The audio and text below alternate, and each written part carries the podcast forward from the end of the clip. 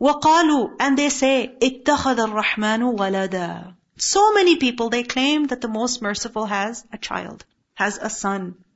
You see, earlier on in the surah, we learned about the story of Zakaria alayhi salam. We learned about the story of Maryam. Right? And Isa alayhi salam. And then this belief of the Christians that Isa alayhi salam is the son of God, that was refuted. And then we saw that having a child is a human weakness. It's a human need. And Allah subhanahu wa ta'ala, He's above that. So وَقَالُوا اتَّخَذَ الرَّحْمَنُ وَلَدًا Again, this concept is being refuted. لَقَدْ جِئْتُمْ شَيْئًا إِدَّا لَقَدْ certainly جِئْتُمْ You have come with, meaning you have committed. جِئْتُمْ from جَاءَ جَاءَ he came. جِئْتُمْ you all came, meaning you have committed. You have brought. شَيْئًا a thing that is idda. That is atrocious. That is terrible. You have said something that is absolutely unacceptable. The word id is from the root letters hamza dal dal. And id is used for a calamity, for something that is evil. Addahu amr. Addahu amr is when someone is struck by, you know, a calamity, or when someone is being oppressed, or when a terrible thing has afflicted him. So id is something that is extremely reprehensible, extremely disturbing, like a disaster. لَقَدْ جِئْتُمْ شَيْئًا إِدَّا You have committed something terrible. And you have said something that is extremely reprehensible. It's as if you have brought a calamity upon yourselves. When the words of shirk are uttered, when partners are associated with Allah subhanahu wa ta'ala, it's as if we are bringing calamity and disaster upon ourselves. What is that disaster? Allah says, takadu samawat. Takadu, it is near. As-samawatu, the skies, yatafattarna. They would almost rupture. Minhu, because of it. Because of what? Because of what? Because of what you have said. Because of you're associating partners with Allah because of your saying that Allah has a child. The word yatafattarna is from fatara. Fatara literally means to tear apart. So the skies, imagine, they would rupture, they would tear apart. And some calamity would fall upon you. وَتَنْشَقُّ الْأَرْضُ And the earth would split open. تَنْشَقُّ from sheen, qaf, qaf. Shaqqa, to split open. To break. So the earth would split open. Have you ever seen an earthquake? The aftermath of which I mean you see like a big crack on the surface of the earth? Just imagine, وَتَنْشَقُّ الْأَرْضُ وَتَخِرُّ الْجِبَالُ هَدَّا تَخِرُّ It would fall. خَا ra ra. الْجِبَالُ Mountains هَدَّا in devastation. Had from the root letters ha, dal, dal. Haddatun is when something falls down crashing, collapsing with a lot of noise a lot of destruction. So just imagine, so terrible is the statement, so disastrous is the statement that Allah has a child, that the skies, they would rupture, the earth would break open, the mountains would collapse. Why? أَن دَعَوْا لِلرَّحْمَنِ وَلَدًا an that meaning because da'aw they call meaning they attribute lirrahman for the most merciful walada a child meaning the skies the earth the mountains they are all appalled by this statement even they get so disturbed when they hear such a statement even they get so upset but how merciful is our lord how tolerant is our lord that this lie is said over and over again. And what happens? Allah does not cause the sky to rent asunder. He does not cause the earth to split open. He does not cause mountains to collapse. Because Allah subhanahu wa ta'ala is Al-Halim, Ar-Rahman, the one who is very tolerant. And if you notice in the surah, the name Ar-Rahman is coming over and over again. That really, it is only because of Allah's mercy that we're still alive. Only because of His mercy. Because the kind of things we do and the kind of things we say and the kind of problems we bring to ourselves, it is only because of Allah's mercy that we're safe. أن دعوا للرحمن ولدا وما ينبغي And it is not appropriate. It is completely unfitting. It is not possible. It does not befit لِلرَّحْمَنِ for the most merciful أَن يَتَّخِذَ وَلَدًا that he should take a child. It is not possible that Allah would have a child. That Allah would take a child. Why? Why is it not possible? I remember I said this to a Christian person once, and they said, but then how would God understand us? You know, when someone has a child, they increase in their love and their affection. So if God has a child, that means He really loves more. You know, He loves His creation more. And why is it not possible? He can do anything. He can have a child. What would you say? What would you say? Yes? Yes. He doesn't need to have a child in order to understand us. Because He's our creator. And He understands us without being us. Without becoming like us. And if He had to become like us in order to know us better, then how is He different than us? You understand? This is a crooked concept of God then. Anything else? Yes? Exactly. Like for example, people make so many things, right? But, you know, just because we've made a laptop doesn't mean we have to become a laptop in order to understand. No. We're intelligent enough to understand something without becoming it, right? We're able to study people and the different roles that they're performing without adopting those roles so if this is possible for us, then subhanah, He's exalted. Yeah.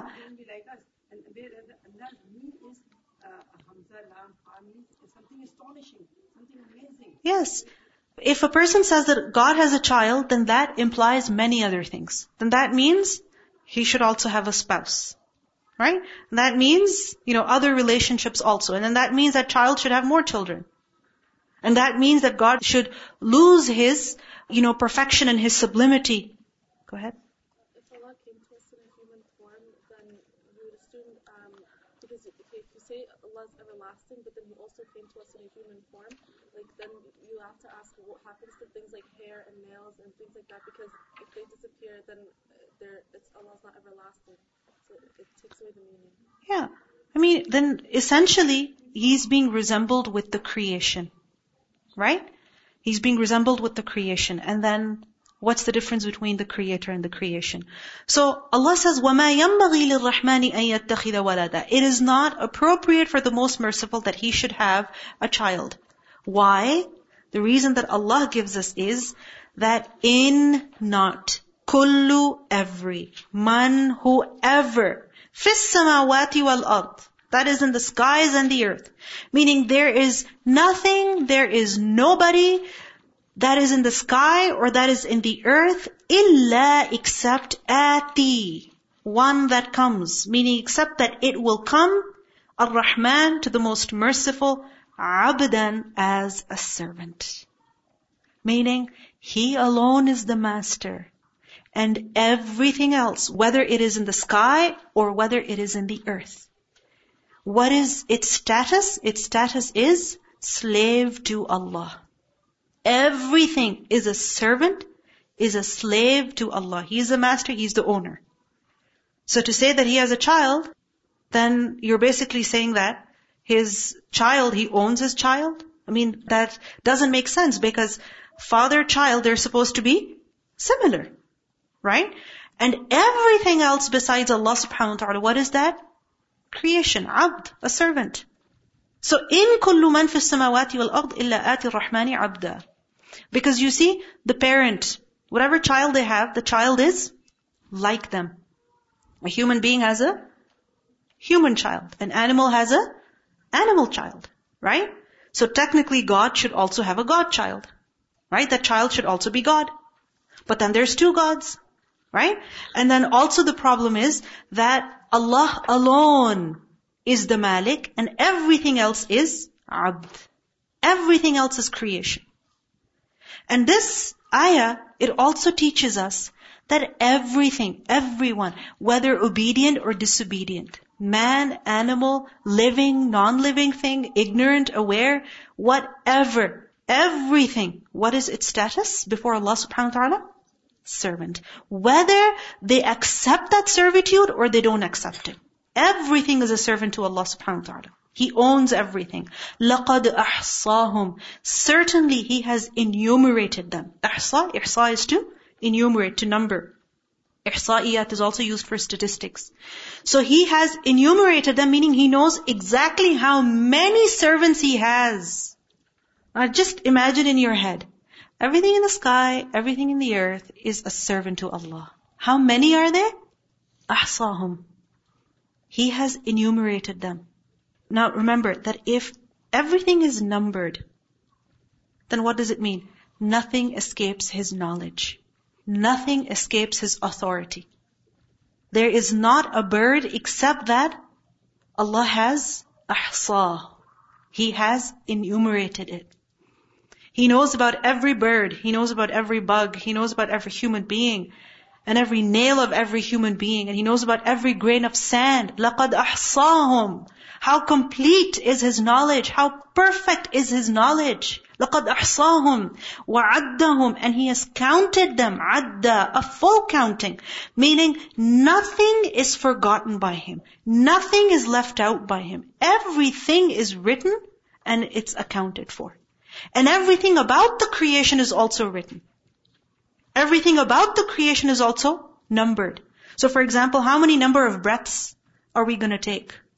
How many number of days we are going to live? Allah subhanahu wa ta'ala knows about that also. لَقَدْ أَحْصَاهُمْ وَعَدَّهُمْ عَدَّ Look at how short this ayah is.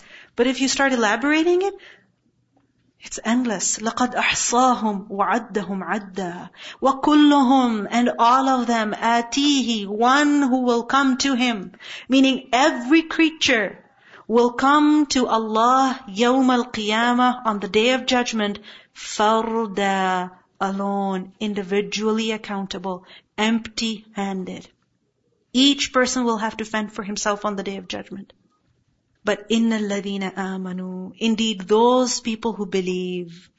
وَعَمِلُوا الصَّالِحَاتِ And they also do righteous deeds. They believe in their hearts. And they also obey Allah on the outward. The faith is in the heart, and on the limbs are righteous deeds. Because deeds are what prove your iman, right? So amilu salihat. Such people, sayaj'alu. Soon he will make, lahum for them, ar-Rahman, the most merciful. Ar-Rahman will soon make for them wudda, love, affection. Wud, wadud, what does it mean? Love. Wadud is one of the names of Allah subhanahu wa ta'ala, the one who loves. Those people who believe and do good, Allah is going to appoint love for them. What does it mean by that? It means that He is going to appoint from Himself special love for them. They are going to become beloveds of Allah subhanahu wa ta'ala. Allah loves them and Allah will show His love to them. That time is not far. These people will be protected from the horrors of the day of judgment. These people are not alone. And that time is not far when they will feel His love, when they will be His close and beloved ones. Where? In the akhirah. Because you see, when the believers will enter Jannah, when they will enter paradise, then they will be told that there is a meeting that you have with your Lord, in which your Lord wishes to reward you. So the people of Jannah will wonder, what more could there be? Allah has already given us so much. He has brightened our faces. He has delighted our hearts. He has forgiven our sins. What more could we want? What more could we have? But they have to go. They are taken to a special place where they have to meet Allah subhanahu wa ta'ala. And then there's podiums of light, minbars of light, mimbar, right? And high stations. And each person will be on a beautiful, unique high station. Close to Allah subhanahu wa ta'ala. And then Allah will show His face to them. Allah will show Himself to them. Remember Musa alayhi salam, you requested, Ya Allah, I want to see you. Allah will show Himself to the people in Jannah. And Allah will ask them, what do you want? Again, the people of Jannah will say, you've given us everything, more than we could want. What do you want? Ya Allah, we want your forgiveness. Allah will say, if it was not for my forgiveness, you would never have entered Jannah. It's because I forgave you because of which you entered Jannah. What more do you want? Ask, ask, ask. Ask. Allah will insist that they ask for more. And basically they won't know what else to ask for. And they will say, Ya Allah, you be happy with us. You be pleased with us. You be satisfied with us. قَدْ رَضِينَا فَرْضَ عَنَّا Ya Allah, we are happy with you. You also become pleased with us. And Allah will say, I have bestowed my ridwan upon you. My pleasure upon you.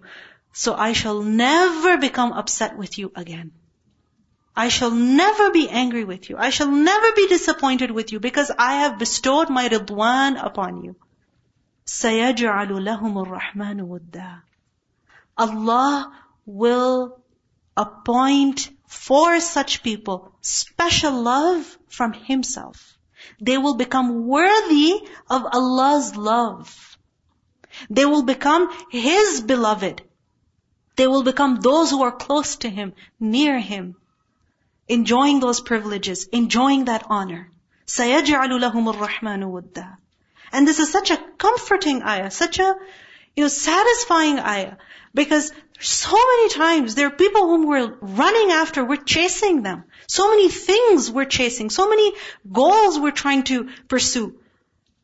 But we don't find any door open. Or we find it open, but then again, we're not fully satisfied. We thought getting married would make us happy, but then there's problems. We think having a child would make us happy, but then again, there's more, there's more that we want. We think having money would make us happy, but then again, it's not fully satisfying. But knowing this, that you have iman, you do amal salih, and you will win Allah's love, Allah will love you, these are the most comforting words. سَيَجْعَلُ لَهُمُ الرَّحْمَنُ وُدَّا This also means, this ayah has another interpretation as well, and that is that Allah will create love for them. Allah will create love for them. Where? In the hearts of people. Because you see, the Muslims in Makkah, they were going through a very rough time. Very rough time. There were so many families where the husband had believed, but the wife had not believed. The wife had believed, but the husband had not believed. Can you imagine that rift in the couple? Just imagine. How difficult it must be to survive, to live every day. And friends were turning into enemies. People whom they trusted were turning into hostile enemies. It is said that this ayah was revealed about Abdurrahman ibn Auf. Abdurrahman ibn Auf, who was one of the richest men in Makkah. And obviously a rich man means no friends? What does that mean? Many friends. Good friends. Lots of friends. But when he accepted Islam, what happened? His friends left him. And there were times when he felt very lonely, alone. It is said that that is when this ayah was revealed. Don't worry. You're lonely right now? You have no friends right now? سَيَجْعَلُ لَهُمُ الرَّحْمَنُ وُدَّا You believe, you do good, Allah will create love for you in the hearts of people. You don't chase people. You only pursue the pleasure of Allah. You run towards Allah and Allah will fulfill every need of yours. We run after people so that they will be our friends, so that they will spend time with us, they will give importance to us. And it's possible that people do that. But how do you know they're genuine in their love? They're sincere in their love. You don't know. But when a person pursues the pleasure of Allah, then what happens? He gets friends that love him for the sake of Allah. And friendship and love which is for the sake of Allah, that is the best friendship and that is the best love that can ever exist between people. سَيَجْعَلُ لَهُمُ الرَّحْمَنُ وُدَّا And we see this in the Sahaba. That yes, they lost many friends, but they also made many friends. Friends who were so sincere to them. Such friends in Medina who welcomed them in their homes, who shared their property with them, shared their wealth with them. Who does that for you? Can you imagine somebody telling you, move into my house? Right? You own half of it, I'll own half of it. If somebody did that to us, we would be like, I love you so much. And why are you doing this for me anyways? What's the catch here? Right? If somebody's doing too many favors to us, we feel insecure. But imagine, the Sahaba, this is how much they loved each other. Allah subhanahu wa ta'ala describes them as bunyanu marsus. As a strong, solid structure. Because the one who loves Allah, then Allah will send people to protect him. Look at the example of the Prophet ﷺ. How much the Sahaba loved him. How much? So much so that they were willing to sacrifice their own lives for his safety. When the Prophet ﷺ asked Abu Bakr to come with him on the journey of Hijrah, what did Abu Bakr do? He wept. He wept because he was so happy. He cried. He put his life in danger. His son's life in danger. His daughter's life in danger. Because his journey was difficult. And his whole family was involved. سَيَجْعَلُ لَهُمُ الرَّحْمَنُ وُدَّ And if you pay someone to do something like this for you, today, they'll never do it. Even if you give them hundreds and thousands of dollars.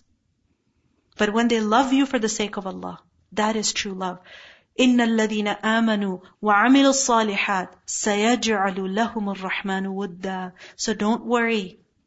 Bear this time. When you're so lonely, you're alone, you're all by yourself. You feel like you have no friends. Even your family has left you. Your family has abandoned you. It's just a few years. Just some time.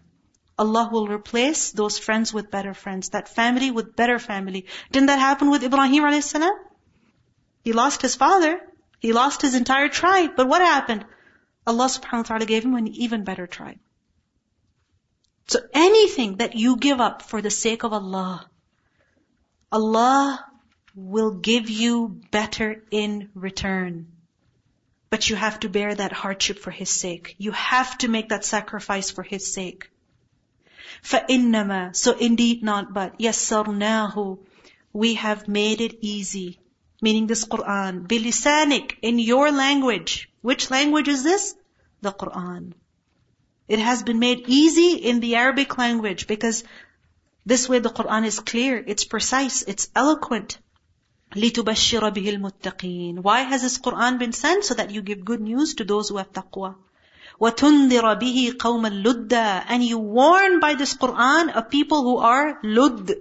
Lud, lam, dal, dal plural of the word alad. Remember the word aladul khisam?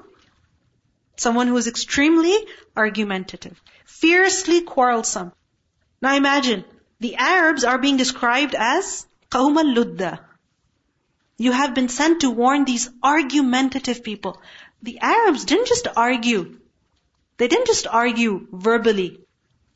When they had differences, what did they pick up? Weapons. They fought many wars. They fought against each other. They raided one another regularly. This was a norm in that society. وَتُنْذِرَ بِهِ قَوْمًا لُدَّا Just imagine the state of the Arabs, how they were, and how the Prophet ﷺ completely changed them. Revolutionized that entire place. There's a Scottish philosopher, Thomas Carlyle. And he wrote in one of his books, he dedicated an entire chapter on, I don't remember the name of the exact chapter, but prophet as a leader. Basically, that's what the chapter spoke about. And in that, he described the Prophet ﷺ That how the Arabs were before he came and how he completely transformed them in just two decades. Two decades. People who were a warring nation, meaning constantly fighting with each other. Now what happened? They became the most disciplined men in less than two decades. تُنْذِرَ بِهِ قَوْمًا لُدَّا So when you see a lot of wild characteristics in yourself or in a particular individual, then what do they need? The Quran. The Quran. Because the Quran tames us. It trains us the way nothing else does. Believe me. Nothing else can change a person the way the Quran and Sunnah can change a person. The mushrikeen were people who used to drink regularly, commit zina. Many of them commit zina regularly. Sleep anywhere. Take anybody's money. Make an idol and then eat it up. Literally. No system, nothing. Just following desires. And then what happened? They were transformed. وَكَمْ أَهْلَكْنَا قَبْلَهُمْ مِنْ قَرْنٍ And how many we have destroyed before them of generations. These qawm al-ludda, what do they think? Their time in this world is forever? Think about it. Think about the past. How many nations were destroyed before them? Hal do tuhissu you perceive has seen seen his sense. Do you sense any of them? Hal tuhissu minhum from them min ahadin anyone? Do you sense any of them? Meaning, do you hear them? Do you see them? The people of the past? Do you see them walking? Do you see them driving? Do you see them sailing in their boats? Do you see them anywhere? هل تحس منهم من أحد? أو تسمع or do you hear لهم for them ركزا a sound ركز ra kaf zay a very low sound that is heard from far meaning when you go by their civilizations when you go by their ruins do you hear them do you hear their noise a place that was once busy and full of people now that same place is lying empty do you see those people? Do you hear any sound of them? You go to their homes, you'll find them empty. You go through their streets, you'll find them laying desolate, abandoned. There is no life. It's as if they never existed, completely wiped off from the face of the earth. This ayah is a warning. Our time is limited. We are heard today. We are sensed today. We are felt today. And soon a time will come when we will not be sensed, we will not be heard, we will not be seen. And before that time comes, let's reflect on ourselves and fix ourselves. Let's listen to the recitation of these ayat. وقالوا اتخذ الرحمن ولدا لقد جئتم شيئا إدا تكاد السماوات يتفطرن منه وتنشق الأرض وتخر الجبال هدا أن دعوا للرحمن ولدا وما ينبغي للرحمن أن يتخذ ولدا. إن كل من في السماوات والأرض إلا آتي الرحمن عبدا. لقد أحصاهم وعدهم عدا وكلهم آتيه يوم القيامة فردا. إن الذين آمنوا وعملوا الصالحات سيجعل لهم الرحمن ودا فإنما يسرناه بلسانك لتبشر به المتقين وتنذر به قوما لدا وكم أهلكنا قبلهم من قرن هل تحس منهم من أحد أو تسمع لهم ركزا So with this, alhamdulillah, we reach the end of Surah Maryam.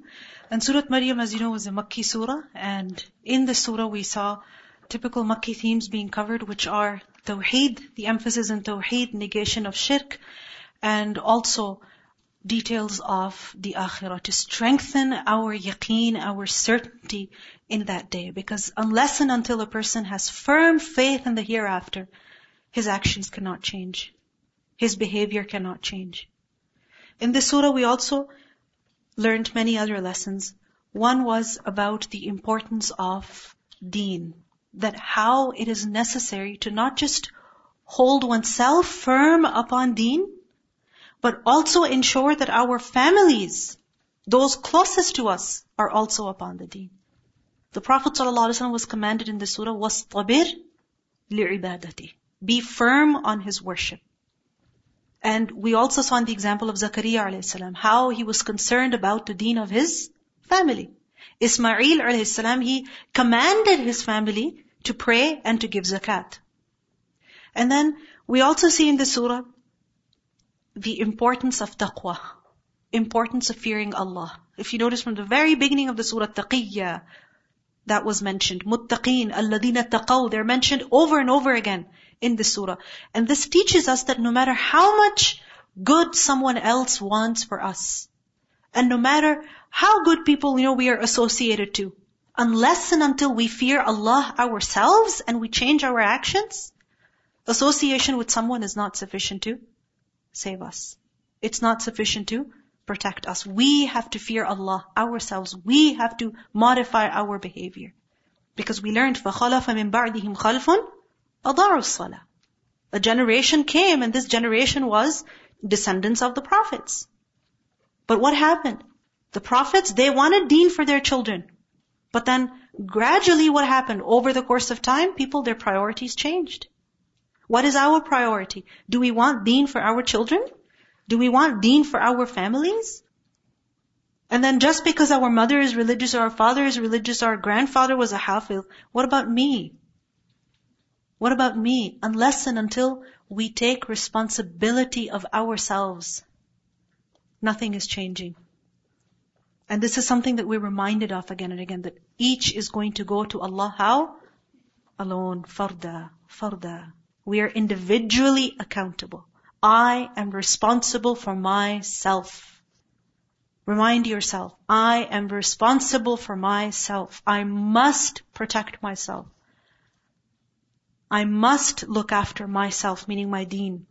And then we see in the surah that certain characteristics are praised repeatedly. Like for example, the qualities of Yahya alayhi salam, of Isa alayhi salam, their behavior with their parents, right? Mubarak, also chaste, right? Hanana min ladunna, kind and affectionate towards people. And we see that in the manner of Ibrahim a.s. as well. Now I would like you to say something to the person sitting next to you and share some reflection from the surah with the person sitting next to you. What did you learn from the surah?